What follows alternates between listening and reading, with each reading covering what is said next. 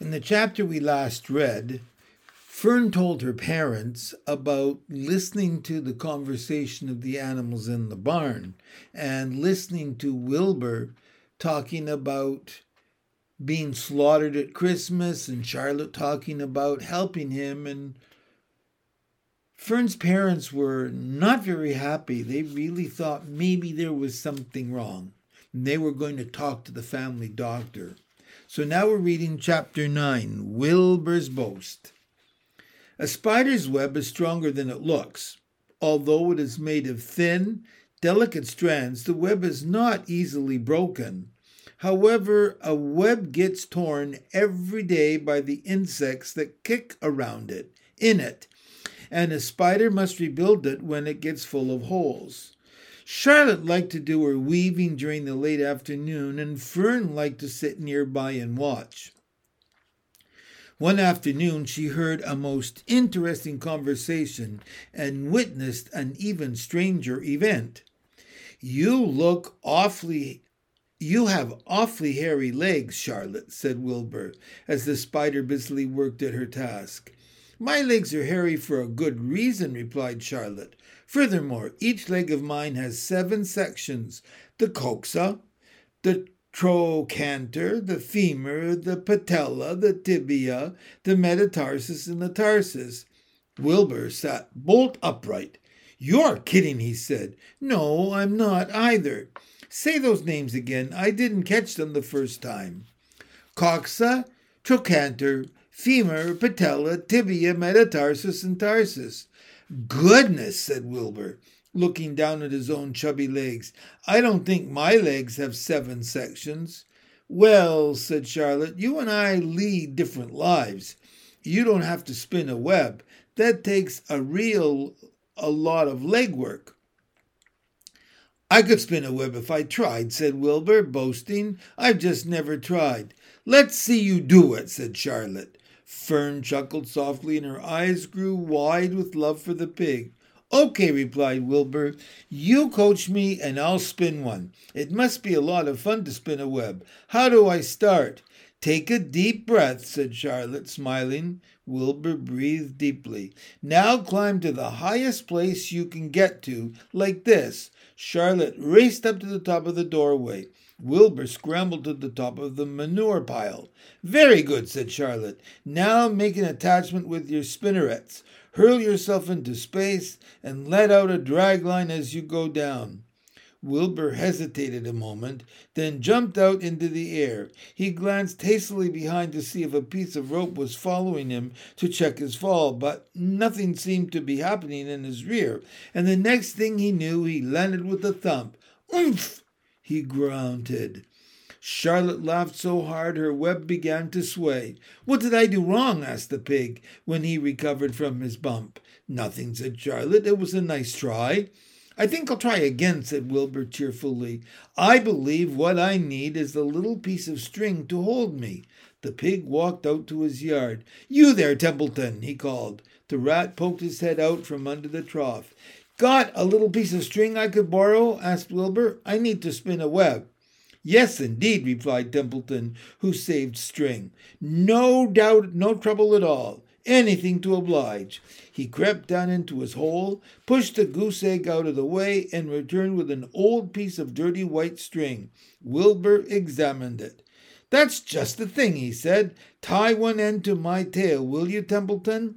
Wilbur crouched low with his thin, curly tail toward the rat.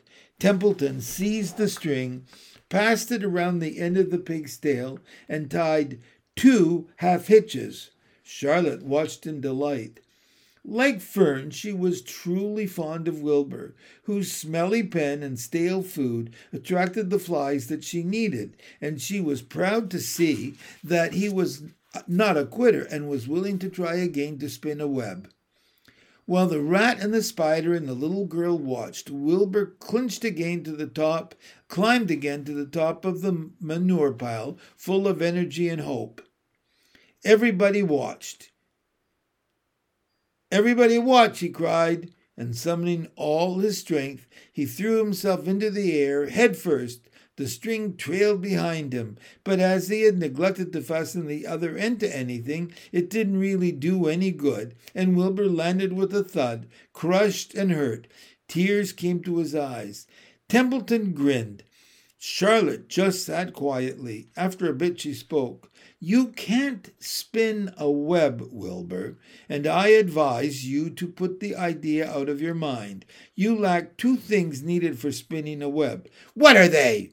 asked Wilbur sadly. You lack a set of spinnerets, and you lack no know-how.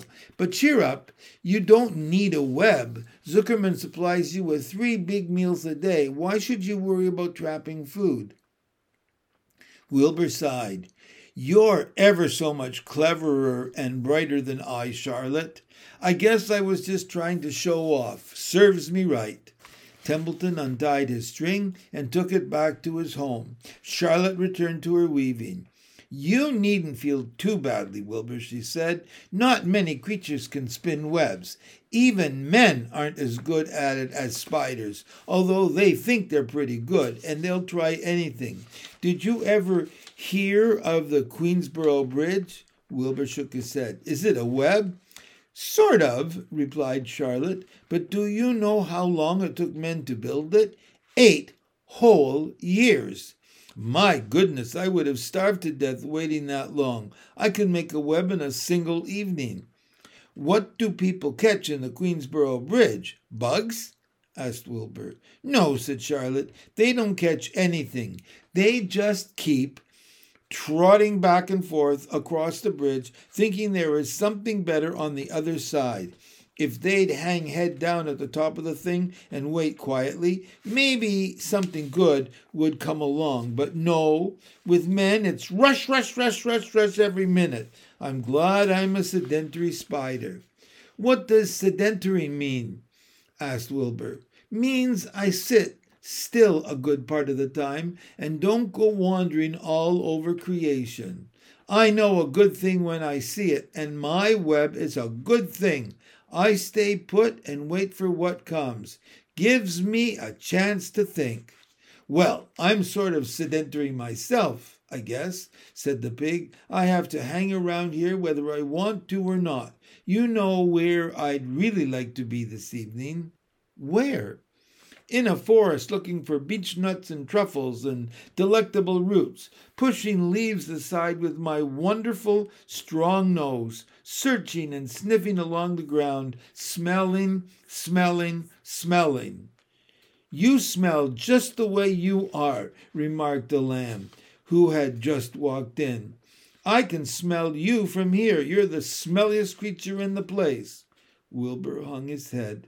His eyes grew wet with tears. Charlotte noticed his embarrassment, and she spoke sharply to the lamb. Let Wilbur alone, she said.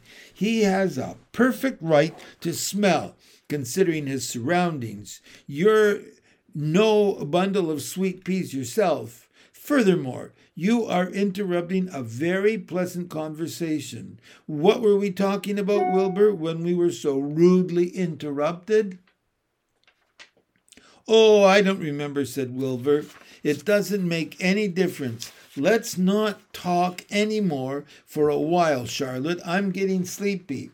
You go ahead and finish fixing your web, and I'll just lie here and watch you. It's a lovely evening. Wilbur stretched out on his side.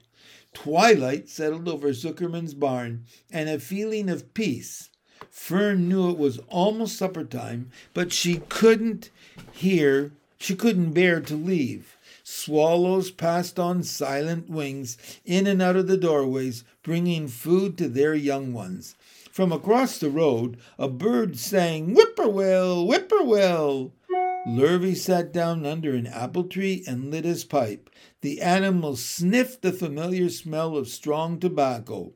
Wilbur heard the trill of the tree toad and the occasional slamming of the kitchen door. All these sounds made him feel comfortable and happy, for he loved life and loved to be a part of the world on a summer evening. But as he lay there, he remembered what the old sheep had told him. The thought of death came to him, and he began to tremble with fear.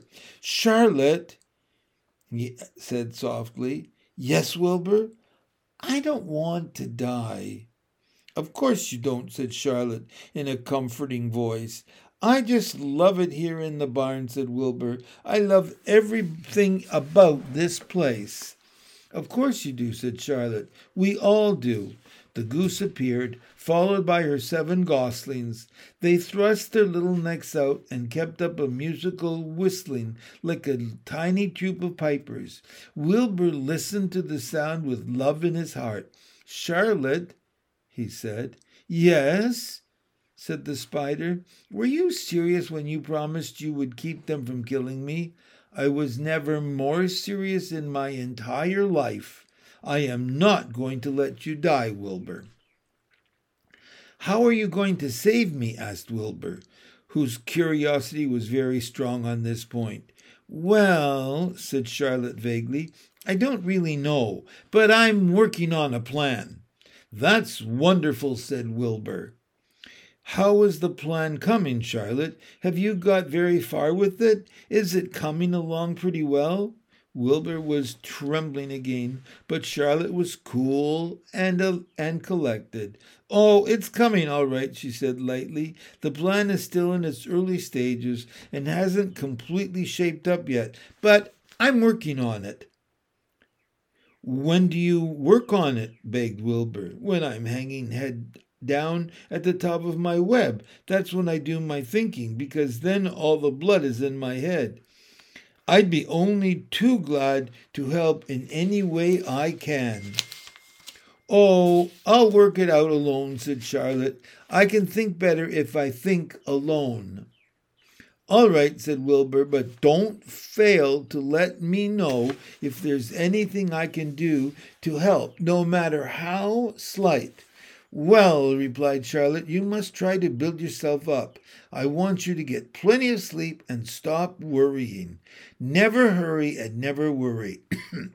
Chew your food thoroughly and eat every bit of it, except you must leave just enough for Templeton. Gain weight and stay well. That's the way you can help. Keep fit and don't lose your nerve. Do you think you understand? Yes, I understand, said Wilbur.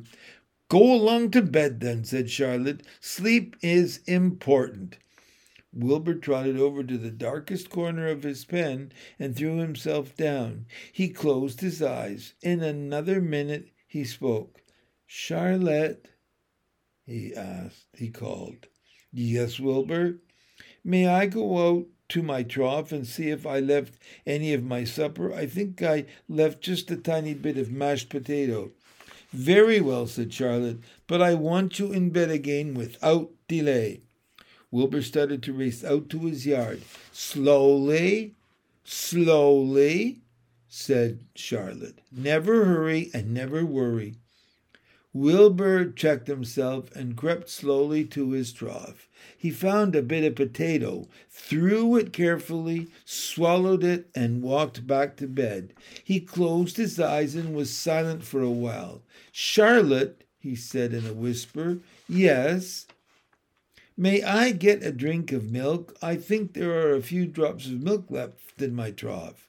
No, the trough is dry and I want you to go to sleep. No more talking. Close your eyes and go to sleep. Wilbur shut his eyes. Fern got up from her stool and started for home, her mind full of everything she had seen and heard. Good night, Charlotte, said Wilbur. Good night, Wilbur. There was a pause. Good night, Charlotte. Good night, Wilbur. Good night. Good night.